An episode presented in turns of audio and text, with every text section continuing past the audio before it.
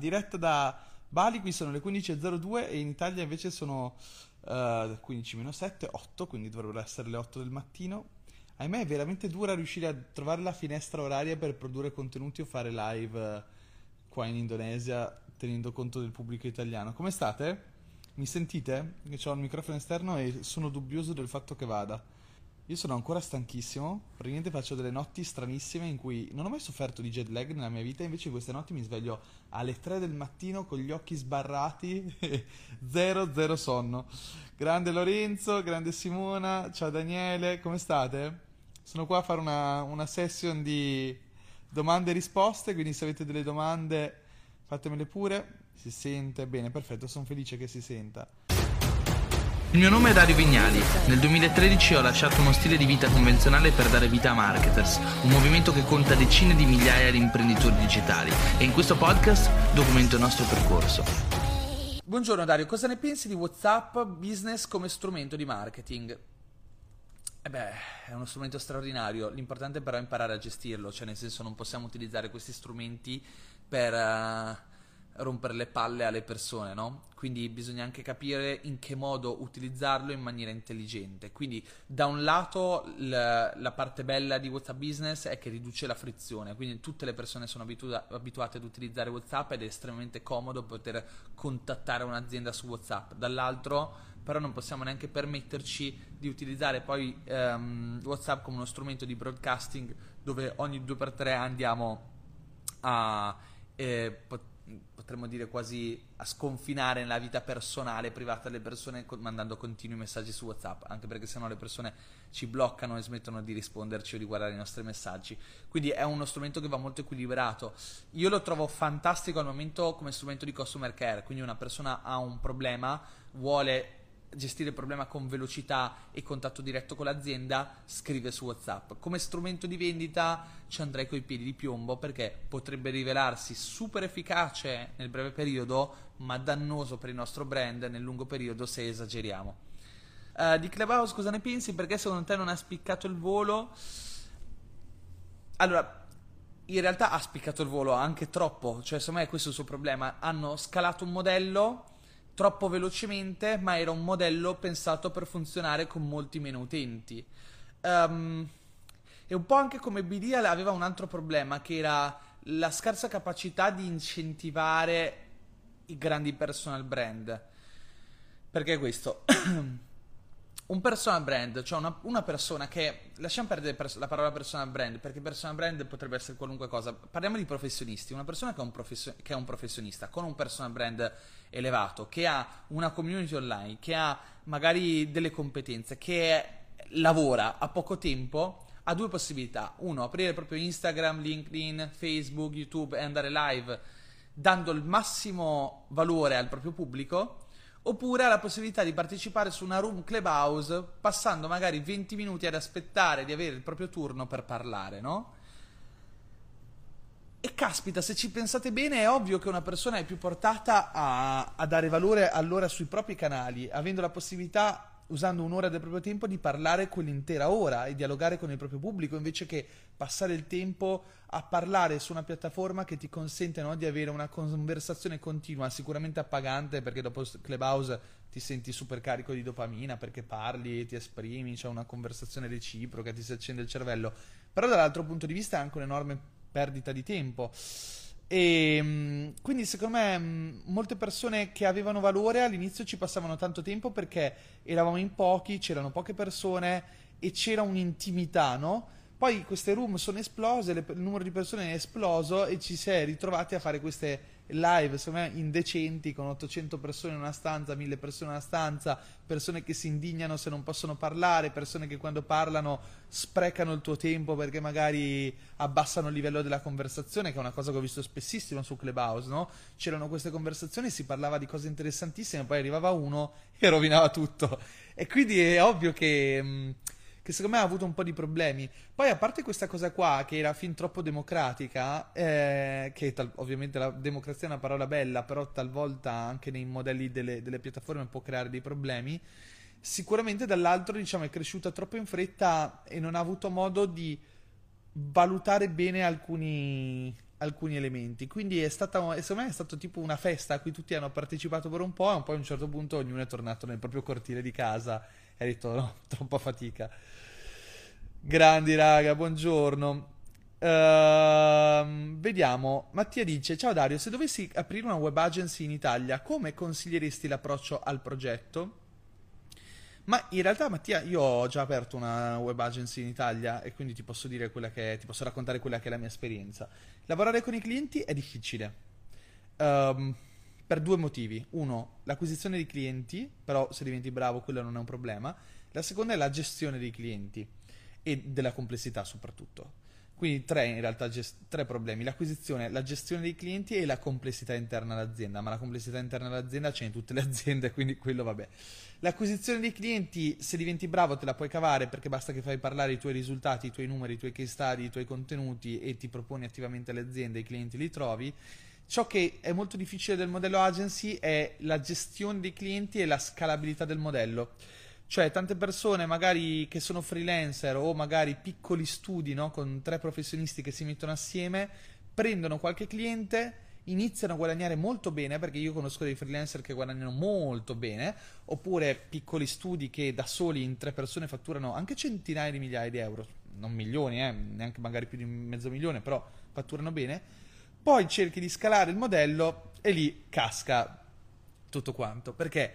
perché ovviamente quando scali un modello d'agenzia devi scalare anche le persone, eh, devi ottenere più persone, più risorse, più professionisti che lavorino con te per gestire quanti più progetti.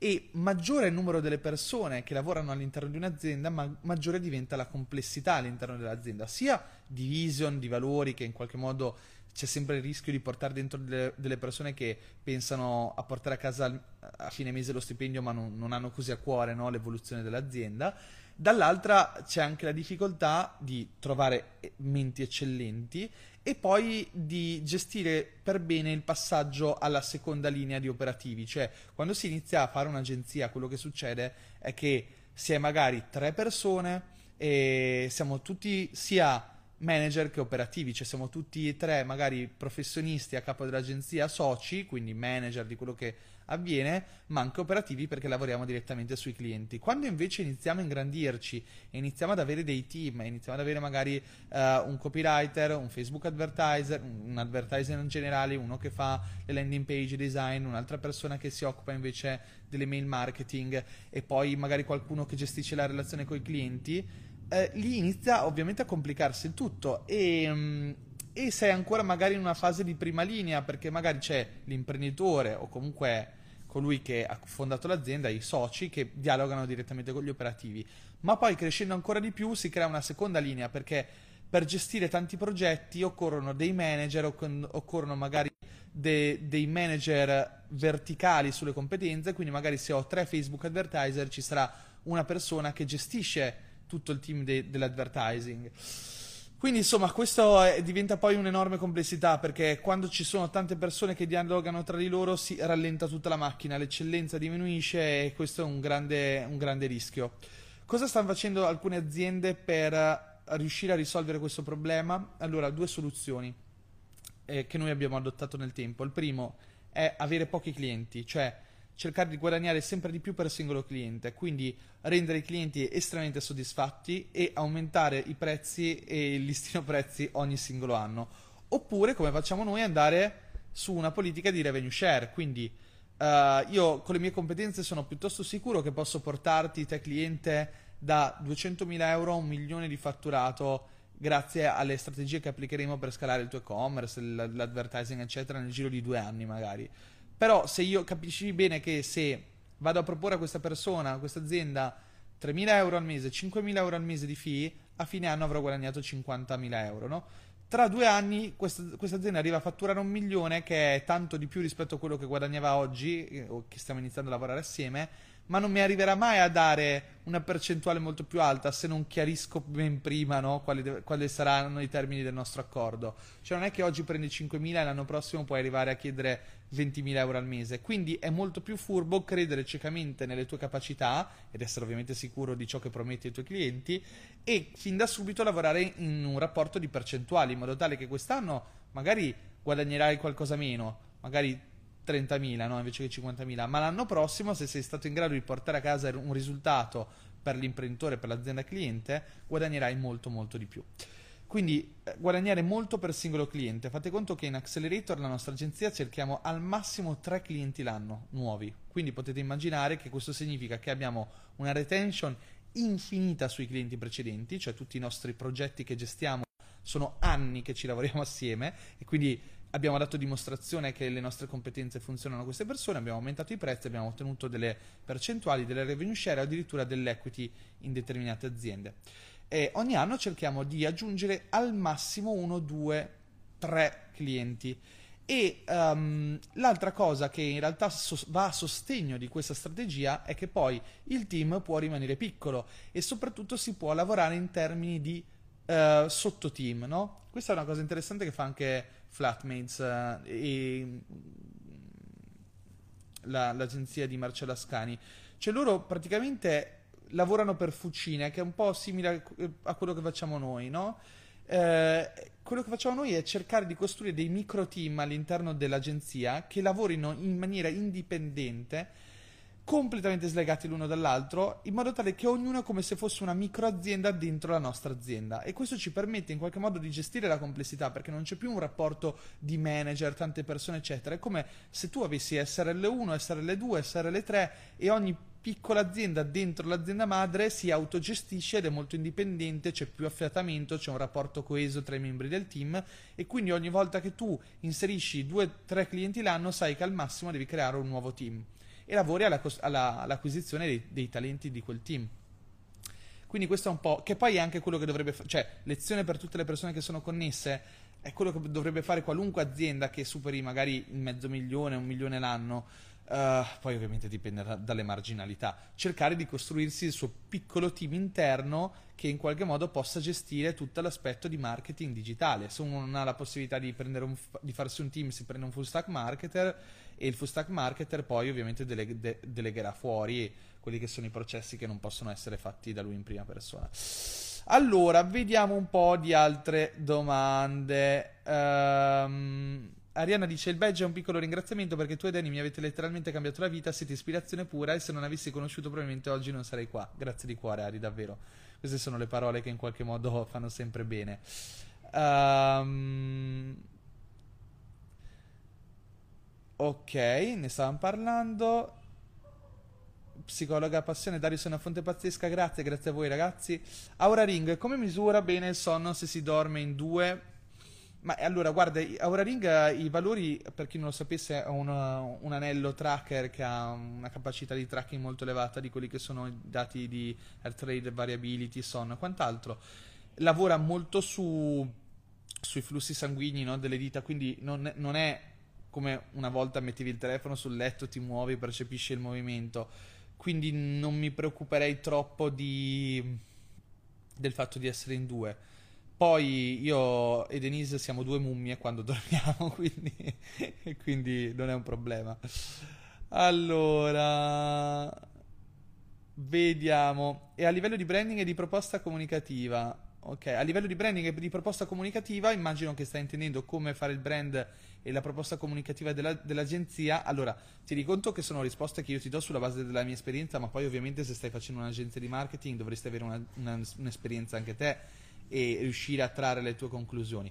Però diciamo che sicuramente secondo me una cosa importante è trovare degli elementi differenzianti. Ad esempio, una cosa che vedo che in Accelerator funziona molto è che le persone, quando gli imprenditori, quando si rendono conto che quello che noi facciamo è sposare l'idea, sostenere l'idea e addirittura andare a metterci in una posizione di co-ownership, cioè di co scusate che si è bloccato tutto, di condivisione e gestione dei progetti con l'imprenditore, gli si illuminano gli occhi perché tutti sono abituati alle agenzie che vanno, ti, ti fanno una proposta, ti spolpano vivo, poi non portano risultato e, e, addio, arrivederci e via con la prossima agenzia.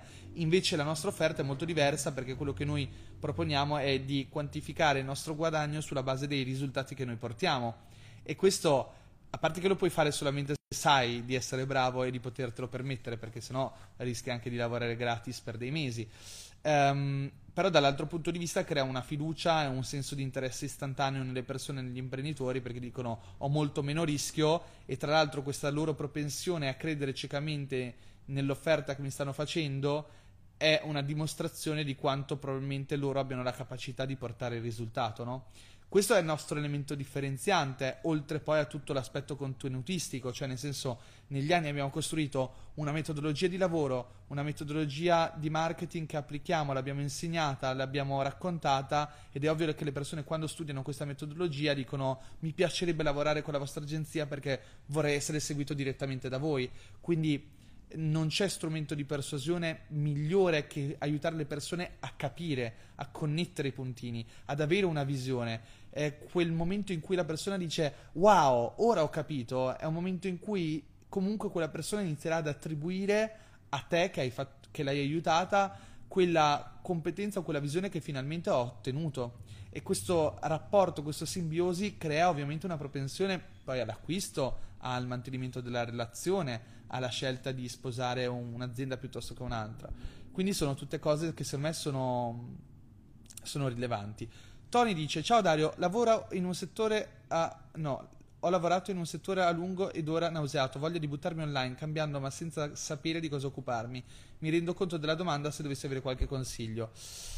Ma questa è. La, la risposta potrebbe, potrebbero essere tante, però forse la più sensata è di comportarti come farebbe una persona che all'inizio della propria carriera deve chiedersi cosa voglio studiare e che lavoro vorrei fare. Quindi è come se tu stessi ripartendo da un foglio bianco dove sicuramente ti porti dietro un bagaglio di esperienza, di conoscenza che farà il suo lavoro e ti aiuterà a crescere più velocemente a livello professionale qualunque mercato sceglierai, però dall'altro dovresti fare quello che fanno tutti, ossia chiedersi cos'è che mi piace fare? Ho una mente più creativa o una mente più tecnica? E poi iniziare a collezionare esperienze, perché noi iniziamo a capire cosa ci piace nel momento in cui proviamo a fare tante cose. E attenzione che ciò che ci piace molto spesso viene determinato dai feedback che poi riusciamo ad ottenere. Cioè noi ci appassioniamo a qualcosa non perché sta nel nostro DNA, eh, il fatto di essere più propensi ad appassionarci al surf piuttosto che allo snowboard, ma ci appassioniamo a qualcosa nel momento in cui iniziamo ad acquisire dei feedback positivi da quel tipo di esperienza, cioè prendo la prima onda, dico wow, figata, voglio, voglio, prendere un'altra onda, prendo la seconda onda e poi piano piano inizio a innamorarmi del surf. Al contrario, invece magari vado a surfare in un posto di merda con delle onde gigantesche o un maestro che non mi sa insegnare, prenderò le prime 10 onde in faccia e uh, caspita dirò non voglio mai più fare surf, non, non, è una passione, non mi genera passione, eppure c'è un altro me stesso in un altro universo che è andato a surfare in un altro spot più bello, con delle onde più facili, con un altro maestro ed è riuscito a innamorarsi e magari appassionarsi al surf. Questa è ovviamente una metafora per dire ci possiamo appassionare a tutto nel momento in cui iniziamo a capire come ci si appassiona a qualcosa. Quindi primo step, esporsi a delle cose che a livello di feeling ci danno già una chiara indicazione di essere quanto più vicine a noi e alle, ai nostri interessi. Quindi io so benissimo che domani mi piacerebbe fare un corso di fotografia, di scrittura, di videomaking, di, um, di design e invece non mi piacerebbe fare un master in data analytics anche se so che è una disciplina importantissima ed è una cosa di cui comunque mi occupo. Quindi, però invece ci sono persone al contrario che sono super affascinate dalle materie tecniche e vorrebbero fare magari tutt'altro, automation marketing, eccetera. Quindi parti da quello, inizi a studiare, inizi ad ascoltare delle fonti, inizi ad appassionarti e poi fai. La bellezza del mercato online è che puoi iniziare a fare prima, prima che qualcuno ti dica fai. Cioè, nel senso, puoi iniziare a, fai, a, fare per te stesso, crea un progettino, lancia un piccolo progetto, fai un money blog, apri un blog, vedi come funziona, crea una pagina su Instagram e farla crescere, inizia a costruire dei, dei blog, cioè scusa, dei blog, dei post, fai il design, le grafiche per questi post, prova a fare dei micro video, prova a imparare a parlare davanti alla videocamera. Tutte queste sono competenze che chiunque può acquisire senza dover prima trovare un lavoro e secondo me questo è uno dei vantaggi competitivi più incredibili dell'on- dell'online. È una delle cose, secondo me, che hanno rivoluzionato il nostro mondo e rivoluzion- rivoluzioneranno il futuro. Maria dice inizia da copy mastery. Um, poi stanno arrivando un sacco di domande. Corina dice: Appena finito il corso, ma iniziare da zero ho paura di non essere presa sul serio perché appena all'inizio. Allora, Corina, eh, Corina è una studentessa di Copy Mastery. Uh, questa cosa, cioè, a quel livello lì ci sono passati veramente tutti e non verrai mai presa sul serio finché non vieni presa sul serio, dico bene, no? Cioè è un enorme loop che non ha un inizio e non ha una fine. Quindi tu devi riuscire ad hackerare il sistema per buttarti dentro questo loop che si autoalimenta, no? Più clienti hai, più autorevolezza hai, più autorevolezza hai, più clienti avrai. Ma quando non hai nessun cliente non puoi entrare nel loop. E quindi ci sono diversi modi per riuscire a bilanciare la sindrome dell'impostore, l'insicurezza di chi inizia con la possibilità di iniziare a lavorare. Come farlo? Secondo me la cosa più, più utile innanzitutto è applicare su tutti i lavori che trovi e essere onesta, cioè non serve um, dire al mondo ho tutta l'esperienza del mondo ma in realtà non è vero, serve invece essere onesti e mostrare qualcosa. Secondo me nel mercato online la cosa più importante è mostrare qualcosa, non è eh, avere corsi, lauree, certificazioni. È importante aver studiato, ma non è che le certificazioni o le lauree contano qualcosa. Io quando assumo qualcuno, delego fuori qualcosa a qualcuno, non guardo mai se ha una laurea e mi importa anche poco se mi dice ho studiato quello o ho studiato quell'altro. Certo, se sono i miei corsi per me è un vantaggio perché so che ha già studiato le cose che io reputo importanti e quello per me è un vantaggio competitivo enorme nella scelta di una persona. Poi però guardo cosa scrive, come lo scrive. Um, e non c'è niente ragazzi, cioè se, tu, se noi andiamo a guardare le migliori strategie di acquisizione no? Uh, per applicazioni, software, servizi, prodotti, esiste un solo, no, un, un solo naming della strategia più potente e si chiama demo, no? Cioè se tu prima di comprarti un'app provi la demo, eh, vai da un cliente e gli fai una demo, eh, se vuoi colpire qualcuno gli devi fare una demo, perché cos'è la demo? La demo è la possibilità di produrre un output per quella persona che in qualche modo renda evidente a quella persona che tu hai la possibilità di fare esattamente ciò che quella persona vorrebbe nella propria mente. Ed è incredibile. Cioè, se, se, una persona è capace di dimostrarmi di fare esattamente ciò che io vorrei fare, è ovvio che l'assumo istantaneamente. Quindi, come scelgo un copy? Semplice, guardo le mail che scrive. E solitamente la cosa più intelligente da fare se vuoi fare una demo è metterti nei panni dell'imprenditore che sta cercando una persona o sta assumendo e mandargli dei copy come se tu avessi scritto a nome, a nome suo se è un professionista che parla online o a nome dell'azienda. Quindi idealmente se io devo scegliere un copy per marketers, guarderò tra le persone che mi hanno mandato delle email fingendosi marketers e dicendomi Dario guarda ho preparato tre email che avrei potuto scrivere Uh, per marketers se lavorassi con voi. Una è un'email in cui provo a vendere uno dei vostri prodotti, una invece è un'email di comunicazione su qualcosa, che sia un meetup, il Marketers World, eccetera, e, un'altra invece è una newsletter di valore. Per me quello è un, uh, un qualcosa di super, super, super, super, super funzionale alla vendita, al vendere se stessi. E non ha a che vedere con quanto hai studiato, quanto eh, ti senti esperta e quanto devi essere percepita alta fuori. Poi, se è l'inizio, tu lo dici apertamente e dici: Queste sono le mail che ho fatto. Sono i miei primi lavori, quindi ti chiederei veramente poco, o addirittura prendi zero. Cioè, nel senso, io sono uno della politica, cioè, la mia politica è vieni sempre pagato in qualche modo. Cioè, io alcune volte non sono stato pagato in soldi, ma sono stato pagato in autorevolezza, credibilità. I miei primi lavori per me erano lavori fondamentali per poter dimostrare a me stesso, numero uno, che ero in grado di farlo. Numero due, i primi clienti significa avere la strada spianata per prendere poi dei clienti successivi. Quindi, non, cioè, se te sei a posto anche con l'idea del lavorare gratis, io non è una cosa che escludo. Quindi, tutte queste considerazioni qua per dire proponiti sii onesta e manda una dimostrazione di quello che tu sai fare. Non aver paura di essere giudicata. Il peggio che ti può capitare è di non ottenere risposta. Quindi chi se ne frega. Anzi, se, dovessi, se fossi io al tuo posto, scriverei centi- mi prenderei tre ore al giorno per scrivere e pubblicherei e scriverei sei contenuti, tre per me stesso per alimentare le mie capacità di copy, perché attenzione, per essere eccellenti bisogna scrivere, scrivere, scrivere scrivere ogni giorno della propria vita. E altri tre contenuti invece ogni giorno li faccio per un'azienda diversa, per un'azienda che trovo sulla job board di marketer se vuoi dare un'occhiata a chi sta cercando dei copy, oppure li le mando semplicemente trovo delle aziende che vedo che hanno dei copy che sono terribili nei loro e-commerce o quant'altro e vado a propormi dice, raccontando come potrei migliorare quei copy. Let's go, vediamo un altro po'. Raga, grazie di cuore davvero per tutti questi badge. Vedo persone che comprano i badge. Raffaella dice: Sei stato illuminato dal Market World e lo sei in questa live stamattina. Grazie di cuore. Grazie Raffaella, grazie Paolo. Um, toccherà venire al prossimo Marketers World. Raga, davvero venite. Cioè, secondo me è una delle cose più belle che facciamo. E poi ci sono un sacco di persone illuminanti, cioè insomma la parte più bella del World è tutta l'esperienza e la contaminazione, la possibilità di parlare con tante persone e avere evidenza no, di come cresce questo mondo. Um, poi Walter trova grande, grande Walter. Allora, grazie di cuore. Questa cosa mi devasta. Grande Luca Maluta che è con noi. Ora Ring e Apple Watch possono andare in conflitto sullo stesso braccio? Non lo so, non è una domanda che mi sono mai posto perché non ho un Apple Watch.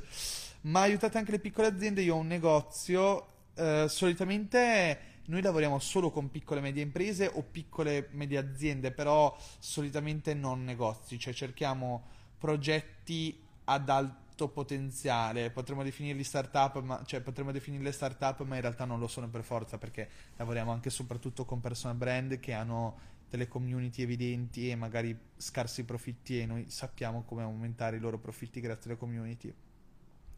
Ciao Dario, sto creando una startup. Che corso di marketers mi consigli?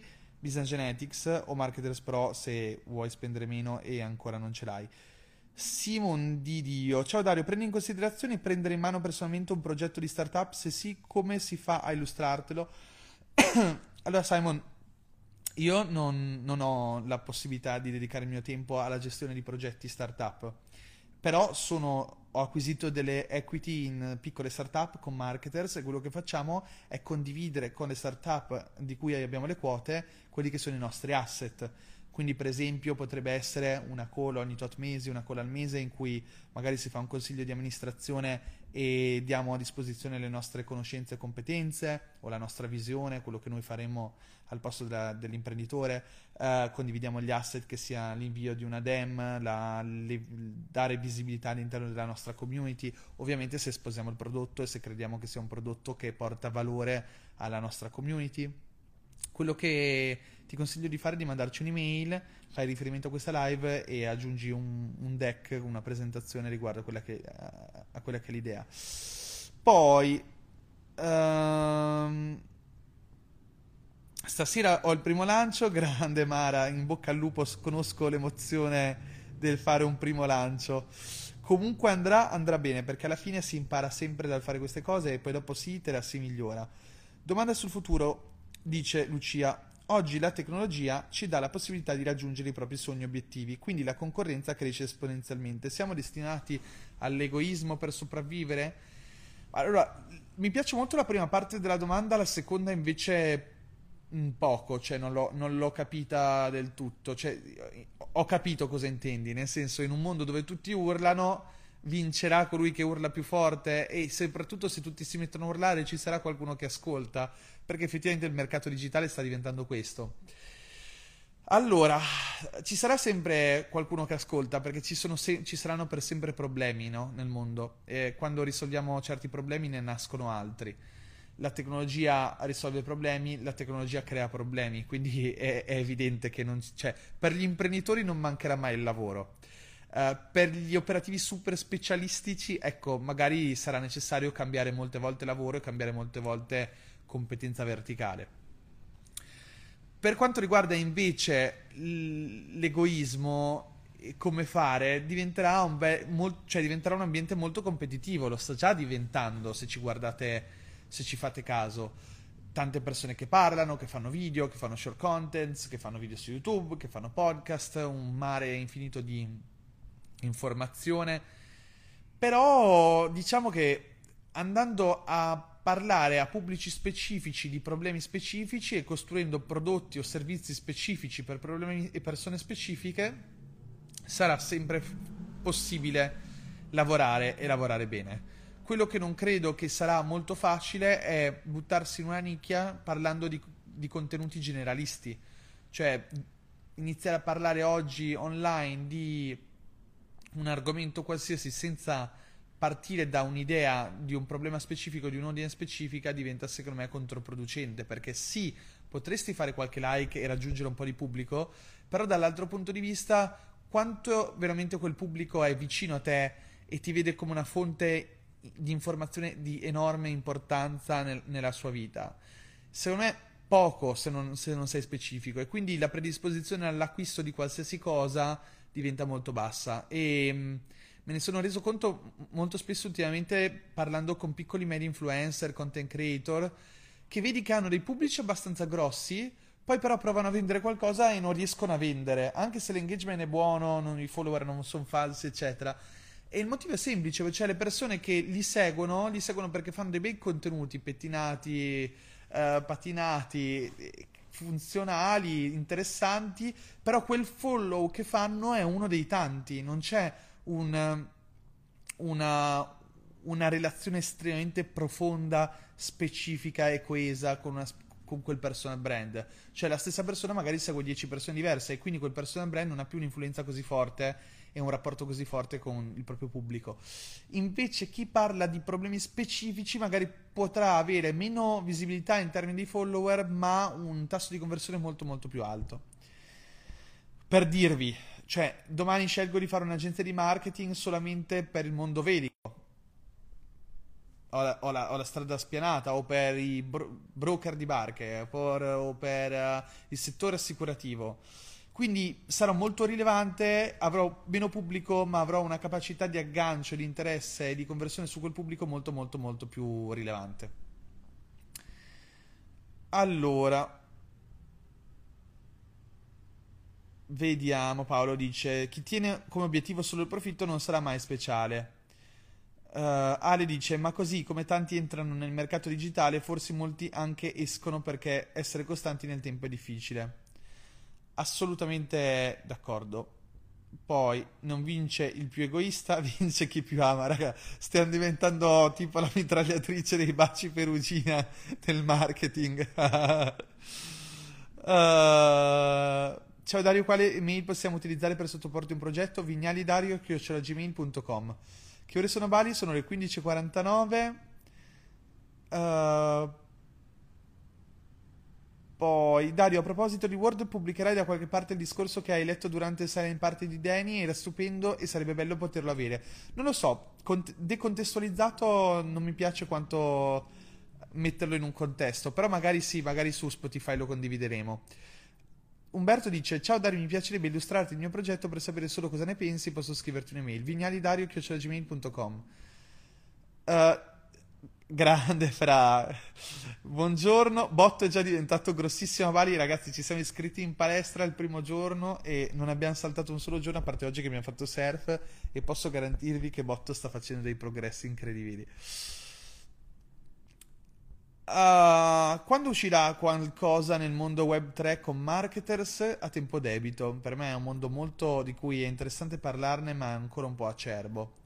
Raffaella, è vero, è stata e sarà, perché ovviamente ci sarà anche al prossimo Marketers War, un'esperienza bellissima. Grazie di cuore. Ciao Dario, quando finisce la stagione delle piogge a Bali, credo che inizia a migliorare da fine dicembre in poi, gennaio. Um, Andrea dice Dario, ti ascolto da molto tempo, vorrei chiederti come gestisci la tua giornata da imprenditore digitale.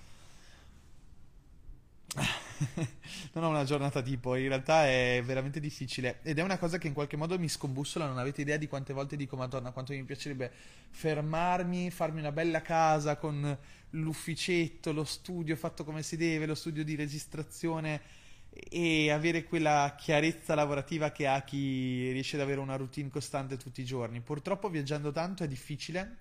È difficile perché cambia, cambia il luogo, cambiano le persone, cambiano le persone, cambiano le attività e le esperienze, cambiano le priorità, uh, cambiano i valori, no? Cioè, io lo vedo tanto che a seconda di dove vivo cambiano anche i miei valori.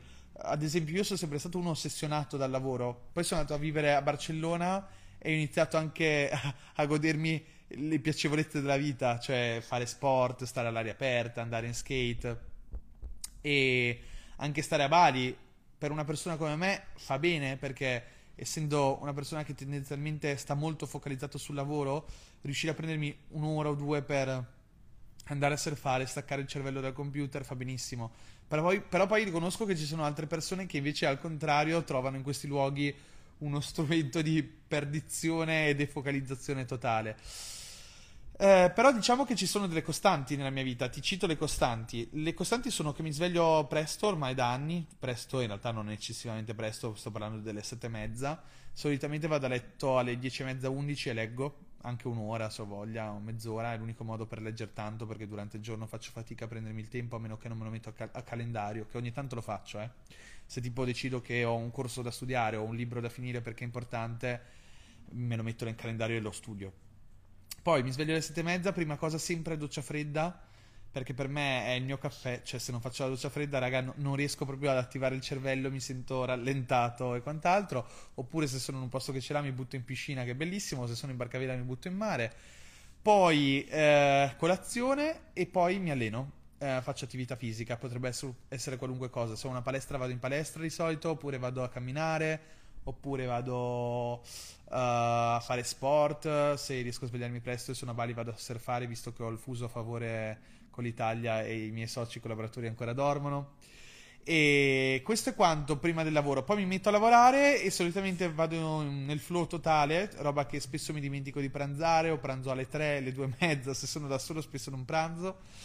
Eh, e poi verso le 5 e mezza, 6, se non ho pranzato e non ho fatto pause, inizio a essere stremato quindi sento il cervello che non funziona più, quindi stacco tutto e cerco di fare cose low level a livello di energia, quindi o mi metto a leggere oppure seguo un corso, mi formo, rispondo a commenti nella community oppure mm, magari scrivo delle riflessioni, metto a posto il mio second brain, mi dedico a cose che possono spaziare dalla creatività a cose di basso, di basso livello come mandare email, rispondere alle email e quant'altro.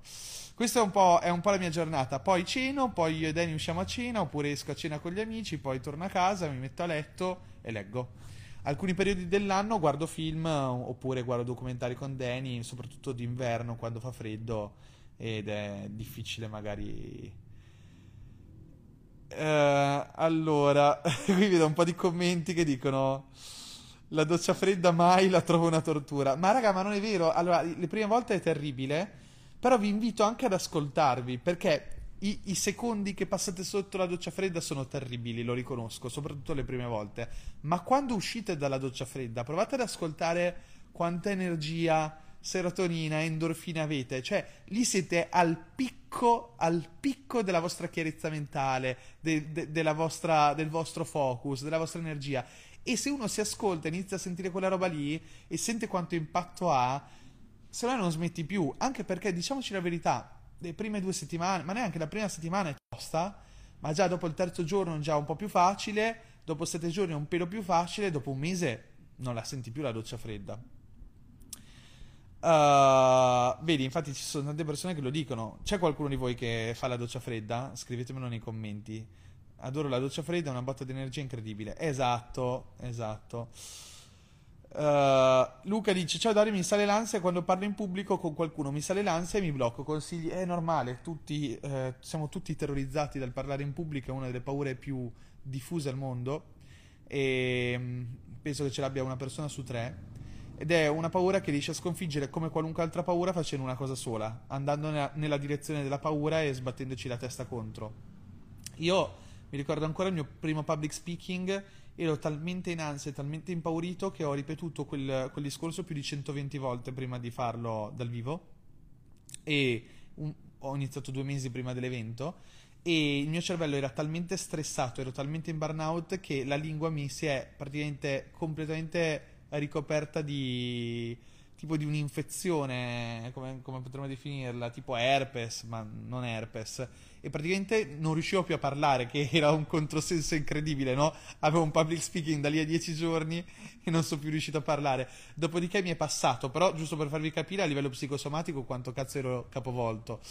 E quando sono salito sul palco mi, tremavano le gambe, ho dovuto sedermi su uno sgabello e avevo questa sensazione di star facendo una figura di merda micidiale, è stata una cosa terribile E poi mi sono guardato la registrazione, cioè tutti mi hanno fatto i super complimenti, mi sono riguardato la registrazione non si vedeva la gamba che tremava e la mia voce in realtà, cioè da dentro tu senti tremare la voce molto di più rispetto a quanto si sente da fuori. E tra l'altro chi non ti conosce non riesce a capire se ti sta tremando la voce, forse un tuo amico stretto sì, però chi non è abituato a sentirti parlare no.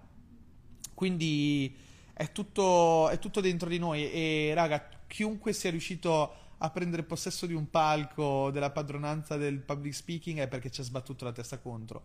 Il secondo public speaking mio è andato un po' meglio, il terzo è stato una merda, ho fatto una figura di merda schifosa a Padova al Web Marketing Expo mi sono completamente bloccato e sono andato in, in blank, si dice nel, nel gergo del, de, del, teatro, del cinema. Cioè, praticamente mi sono completamente dimenticato tutto ciò che dovevo dire, ma avevo le slide sotto quindi non è che c'era da dimenticarsi, è che il cervello si era spento, anche guardavo le slide e il cervello non rispondeva, è stata una cosa terribile.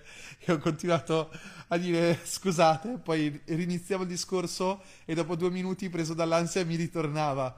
Però anche lì, cioè, sul momento è stata una cosa ter- una delle esperienze più brutte della mia vita. Però poi quando ho riguardato le registrazioni eh, di questo evento non si notava così tanto, cioè anzi era quasi assurdo che parlavo, poi mi bloccavo e dicevo scusate, ma non si capiva perché dicevo scusate, perché era tutto un combattimento nella mia mente.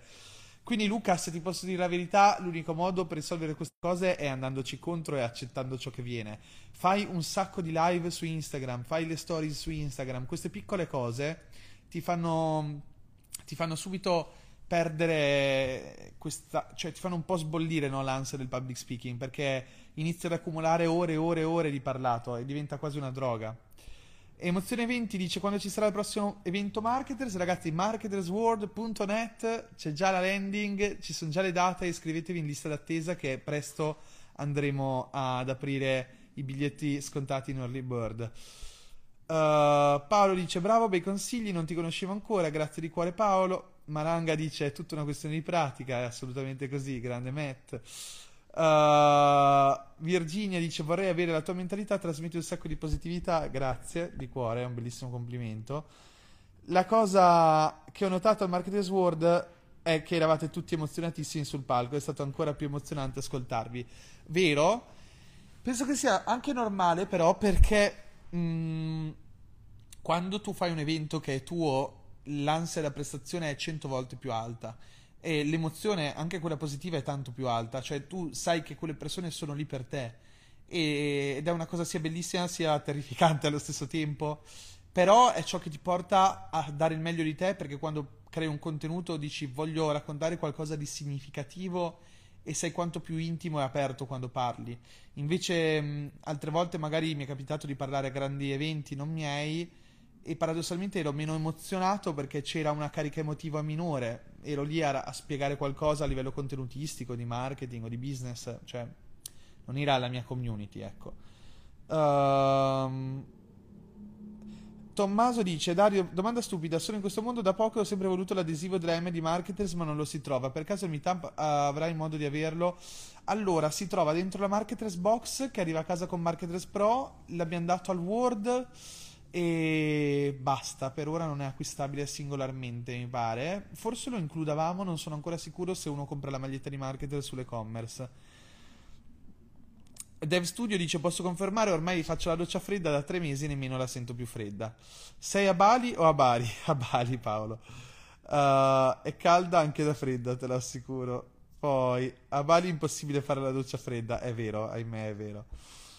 Poi doccia fredda, magari uno inizia non ghiacciata e poi aumenta. No, molto peggio, molto peggio. Io la gente che si fa male in questo modo non, non, lo capisco. Anche tipo chi entra a fare il bagnetto nell'acqua fredda e mette prima i piedi e poi inizia a mettere piano piano un centimetro alla volta di corpo in acqua. Dico cazzo, ma che supplizio. Io di solito corro, mi butto e basta. E ehm, comunque a livello psicologico è, è molto, ha molto a che vedere con la meditazione, no? Um, da ragazzo mi, mi, stupivo molto perché quando andavo in sud-est asiatico con i miei genitori, soprattutto in Birmania, abbiamo dormito in dei templi monasteri buddisti. E e nei monasteri vedi proprio questi monaci che in qualche modo hanno un, una resilienza incredibile, fanno delle prove di forza, meditano in determinate situazioni, senza stare a parlare dei, met- dei senza stare a parlare dei monaci Shaolin che sono incredibili loro, cioè fanno delle prove di forza e di resistenza da fuori di testa. Però vedi proprio monaci che riescono a meditare per ore e ore in posizioni difficili e, e quindi il loro segreto è che staccano il cervello dalle emozioni e dalle sensazioni.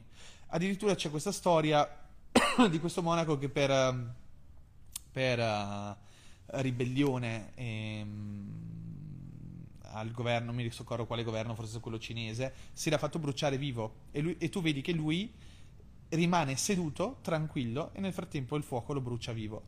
E queste cose qua sono incredibili, e però mettono in evidenza come queste persone hanno, grazie alla forza dell'abitudine, esponendosi al uh, dolore o alle intemperie o a magari situazioni non confortevoli e anche grazie alla meditazione che aiuta molto a staccarci dai nostri pensieri, dalle nostre emozioni, dalle nostre sensazioni, riescano a gestire no? il rapporto col dolore, con, con la difficoltà, con le emozioni negative.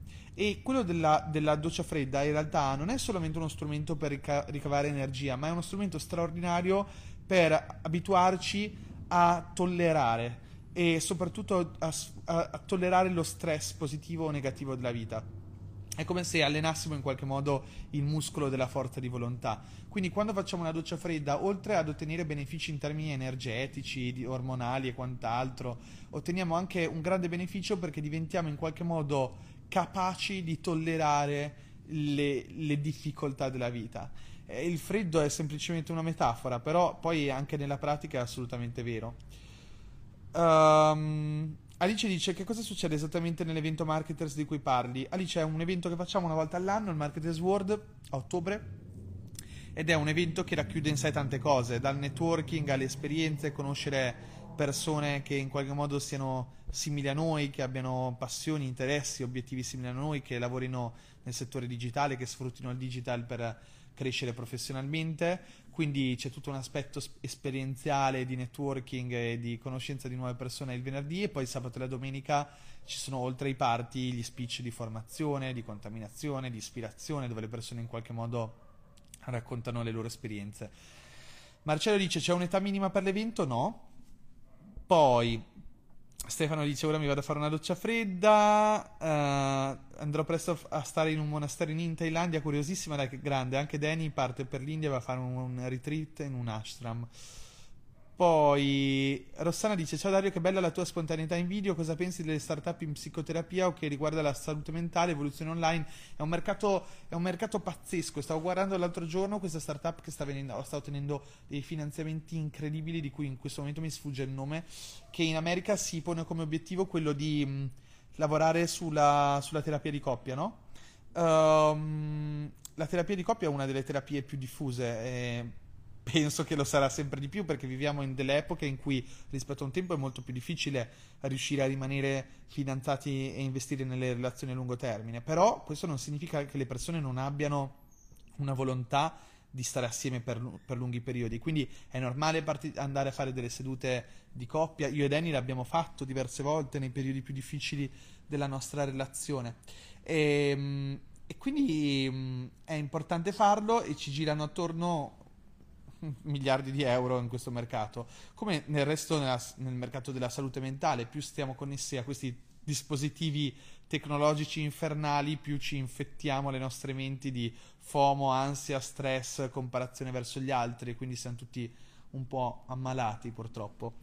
E, e, quindi il mercato della psicologia è un mercato gigantesco. Come renderlo tecnologico a sua volta? In realtà ci sono diverse startup che lo fanno, ad esempio questa qui che mi stavo studiando praticamente parte dal fatto che molti, molti dei lavori, degli esercizi che si fanno nella terapia di coppia sono esercizi pratici, no? ci sono delle metodologie, dei framework uh, di azioni che vengono fatte fare alle coppie e quindi in realtà diciamo che le sedute hanno una componente sicuramente di comunicazione e conversazione col terapeuta, ma dall'altro c'è anche il 50% del lavoro che poi aspetta la coppia.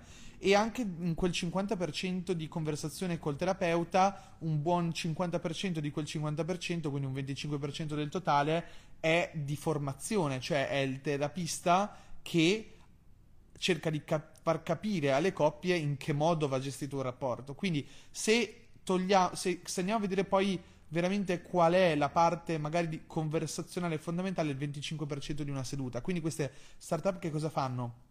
Creano un software che praticamente ti forma, forma la coppia, studi, cioè una sorta di corso, di percorso, di studio per riuscire ad alimentare la tua relazione. Poi c'è tutto l'aspetto del, degli esercizi, quindi fare gli esercizi che ti vengono dati, dati per migliorare quella che è la tua relazione, cercare di capire in che modo stare bene assieme. E poi se uno ne ha bisogno ovviamente va a pagare le sedute.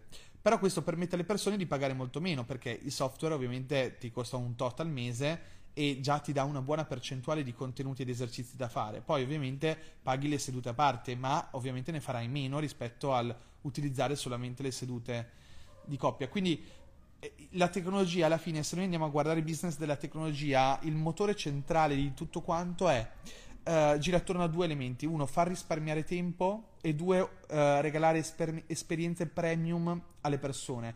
Cioè ciò che una volta si potevano permettere ai ricchi, standardizzarlo e renderlo alla portata di tutti quanti. Queste sono le due direzioni in cui va la tecnologia di consumo di massa. Pensate a Uber, Uber che cos'è che fa? Cerca di portare un'esperienza che una volta era riservata ai ricchi, il noleggio con conducente di bellissime auto, a persone normali. Uh, dall'altra parte invece tutte le applicazioni norma- che utilizziamo di, dalla produttività ad altre cose, all'acquisto dei biglietti, spesso invece hanno a che vedere col risparmio di tempo. Quindi se uno, un, una persona vuole costruire una startup in qualunque ambito, le due direzioni di cui ci dobbiamo preoccupare è come far vivere un'esperienza premium oppure e o come far risparmiare tempo alle persone. Um, purtroppo il nome non me rice- non me lo ricordo, però però se cercate lo trovate. Chris dice: Ho appena iniziato a studiare Copy Mastery 2.0. Grazie per l'ispirazione continua, Dario. Grazie di cuore, Chris, per aver comprato il corso e per aver deciso di formarti con me. Uh, Chris dice: Sembra è meraviglioso come il tuo parlare segue sempre un flow pulito, lineare che non si perde mai. Hai sempre le parole a portata di mano, non ne, non ne sarai mai sprovvisto. Pazzesco, bravo, grazie di cuore. Uh, poi, che tipo di professionisti vengono al Marketers World? Ci sono anche sviluppatori freelance? Certo, raga, chiunque lavori nel digital. Um, praticamente è, un, è un, in realtà è un evento per chiunque lavori nel digitale, quindi che si sia sviluppatori, che si sia social media marketer, che si sia uh, coach, professionisti, freelancer, digital marketer, ma anche professionisti dell'offline che vengono per capire come utilizzare l'online, quindi cioè dal, dall'avvocato al commercialista all'estetista al il negoziante, il ristoratore, il gelataio, cioè nel senso è un, è un, diciamo chiunque abbia a cuore la propria crescita professionale e personale nel contesto nel nuovo mercato digitale può venire al Marketers World. Uh, Vincenzo dice: La doccia fredda in questo periodo è anche un ottimo consiglio finanziario. è vero, tra l'altro, raga, eh, Vincenzo non ha tutti i torti perché io sono una persona che il boiler in casa tendenzialmente lo tengo sempre spento. Quindi, vedi, in realtà è vero. Um, poi, ciao Dario, quali skill consigli di sviluppare in ambito marketing e quale professione consiglieresti a chi vuole entrare in questo ambito da freelance? Questo, Luisa, in realtà dipende da te, non da me. Cioè, devi capire cos'è che fa più per te sono le competenze che più in qualche modo ti accendono e, in qualche modo ti indicano la strada da seguire. Quindi, se posso darti un consiglio, è non porre a me questa domanda, ponila a te, tanto alla fine arriverai a guadagnare sempre di più facendo cose che in qualche modo ti portano alle, all'eccellenza e alla passione, perché la passione è un carburante incredibile che ti consente di eccellere laddove altri invece fanno più fatica. Quindi non scegliere per l'opportunità, scegli eh, dove ti porta il tuo cuore. Scherzo. Scegli le cose che più, hanno, più ti danno una, una chiara. Um, un, una chiara dimostrazione di essere in linea con quelle che sono le tue competenze pregresse, le tue inclinazioni pregresse, i tuoi, gli aspetti caratteriali che ti caratterizzano, no? perché poi anche lì se siamo introversi, estroversi, cambiano, cambia tutto, se siamo portati più a, ad aspetti creativi o tecnici cambia tutto, quindi impara ad ascoltarti e a guardarti in terza persona. Uh, poi Maria dice: Ti ringrazio per aver portato Oscar Di Montigni su quel palco. Il suo è stato uno degli spicci di ispirazione e riflessioni di sempre degli spicci più di ispirazione e di riflessioni sempre. Raga, Oscar è un drago del public speaking, veramente, veramente, veramente interessante, bravo da studiare il modo in cui parla e bravissimo anche nella scelta dei, con- anche nella scelta dei contenuti. Poi Robby dice: Ci parli un po' di Substack? Sembra una piattaforma interessante, la stai testando. Non è che la sto testando, la sto usando. È molto interessante, carina. È che ogni tanto ho voglia di scrivere e ho anche smesso di scrivere per colpa no, di questo motivo qua, del fatto che quando ti incarti sulle piattaforme, il blog, de- se scrivi sul blog devi stare attento alla SEO, se devi stare attento alla SEO poi ci- ti passa la voglia di scrivere, magari hai un pensiero ma non è che stai scrivendo una guida, un articolo che vuoi posizionare sui motori di ricerca, soprattutto non hai voglia poi di entrare in Active Campaign e mandare la, l'email a tutti quanti, Substack è carino perché hai un pensiero, lo butti giù, lo pubblichi in due secondi e lo manda anche tramite email a tutti quelli che si sono iscritti, quindi è una via di mezzo tra avere una newsletter e avere un blog è molto simpatico. Quindi l'ho scelto non perché penso che sia uno strumento straordinario, migliore di avere un blog o una newsletter, ma perché mi rendo conto che in questo periodo della mia vita ho voglia di tornare a scrivere e il collo di bottiglia più grande della scrittura è la frizione che sta nella pubblicazione, nell'invio, eccetera, del post tramite blog e newsletter. Jess dice: Il Marketers World 2022 è stata una carica di energia assurda, quasi più del 2019. Non smettete mai, grazie di cuore. E aspetta, perché stiamo risolvendo tutti i problemi del 2022 e il 2023 sarà ancora meglio. Quarto Marketers World già preso, grande Mino, cassita, onorati, onorati. Um, ciao Dario, qual è per te l'arte della felicità? Dice Damiano. Per me l'arte della felicità. Eh, eh l'arte della felicità L'arte della felicità è essere sereni. E per essere sereni bisogna sentirsi a posto. E per sentirsi a posto dobbiamo essere allineati con le cose che diamo significato. Cioè, tendenzialmente, quando è che proviamo eterna insoddisfazione? Quando diamo significato soprattutto a cose che non abbiamo, a, a, cose che non possiamo avere. Attenzione, anche questo è tremendo quando le persone danno valore o sognano cose che non possono avere se invece iniziamo a dare significato a cose che già abbiamo e investiamo il nostro tempo e la nostra energia ad alimentare anche cose che già abbiamo per equilibrare, perché numero uno è impossibile non dare valore alle cose che sogniamo, perché è importante comunque avere una crescita professionale, economica nella vita e quant'altro, e quindi quella crescita è determinata proprio da quell'insoddisfazione. Io dico sempre, il lavoro imprenditoriale deriva da quel gap di insoddisfazione che porta l'imprenditore o il professionista, freelancer, eccetera, a chiedersi sempre come posso fare meglio, come posso crescere di più, come posso ottenere di più, come posso migliorare. E anche l'esperto di crescita personale, no? colui che è sul proprio cammino di crescita personale, spesso migliora grazie a questo.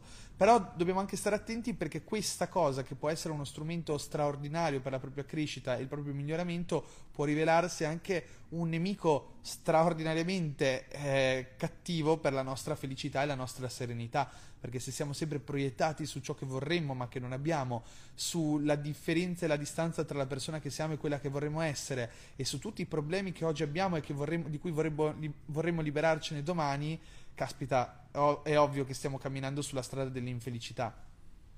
Quindi qual è la strada dell'arte della felicità? Qual è la strada della felicità? È saper mediare e guardarsi attorno e riconoscere le cose importanti. Io dico sempre che la nostra vita è fatta di braceri che dobbiamo ricordarci in qualche modo di continuare ad alimentare, no? Pensate alla, alle nostre relazioni, che sia un'amicizia, che sia uh, una relazione sentimentale.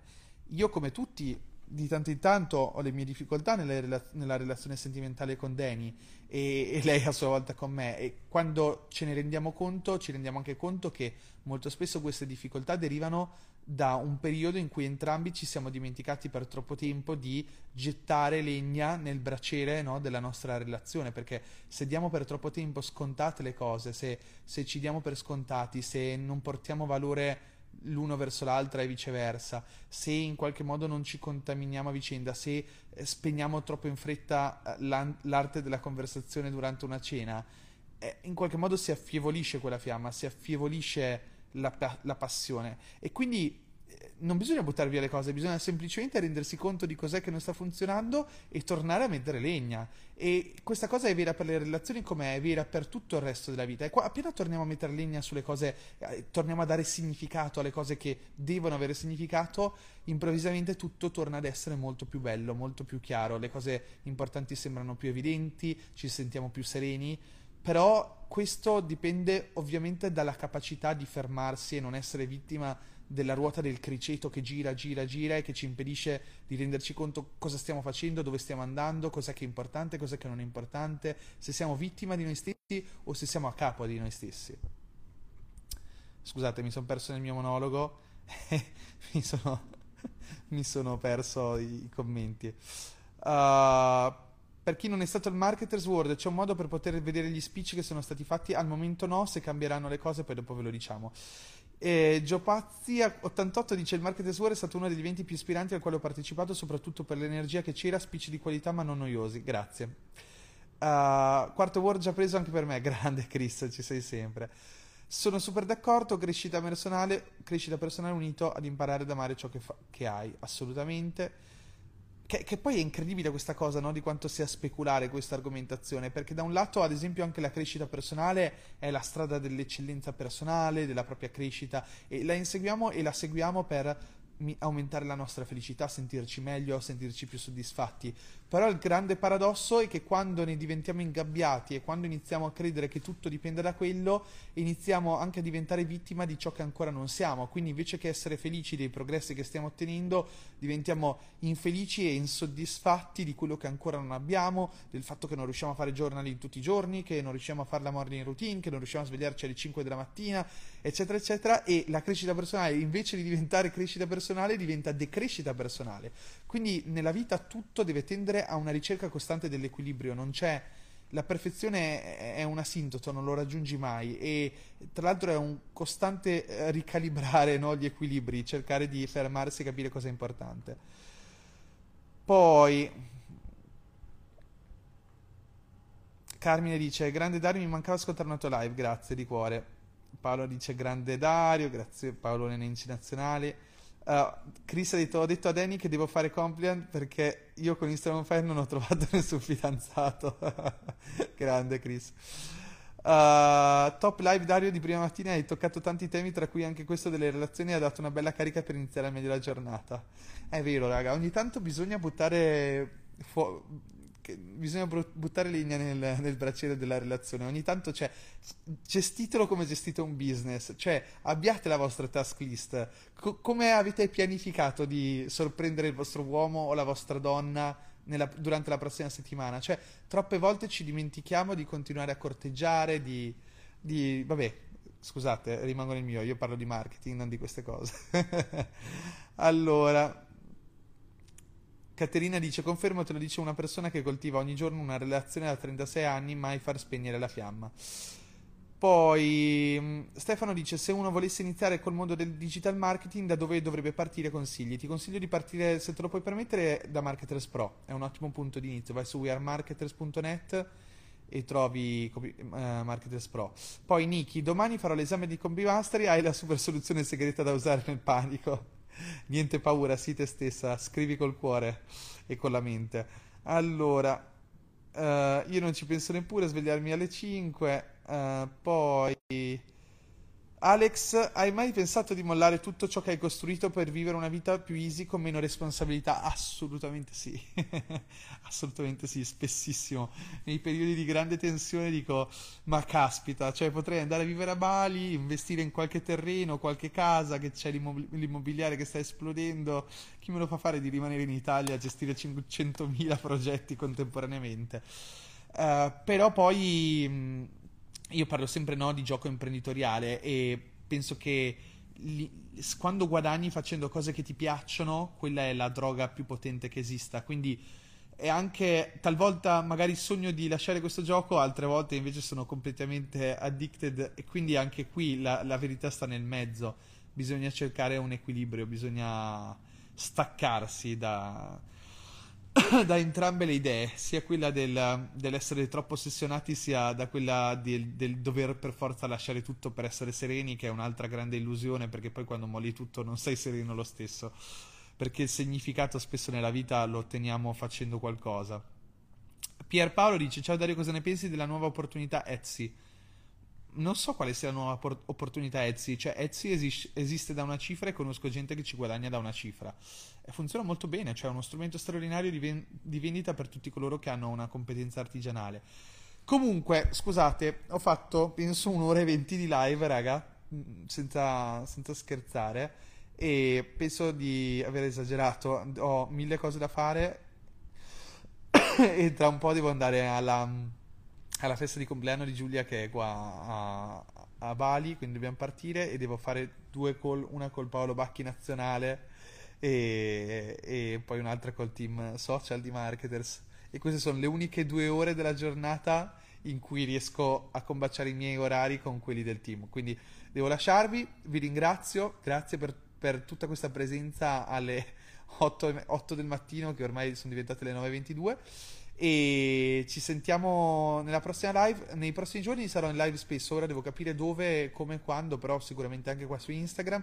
Grazie di tutto a tutti quanti. Grazie per aver comprato i badge. Grazie per esservi iscritti alla, alla, lista d'attesa per il Marketers World. Grazie a tutti quelli che hanno comprato come master e che mi hanno raccontato in questa live che stanno studiando. E tutti coloro che sono iscritti a Marketers Pro. Grazie a tutti voi, raga. Ciao e buona giornata.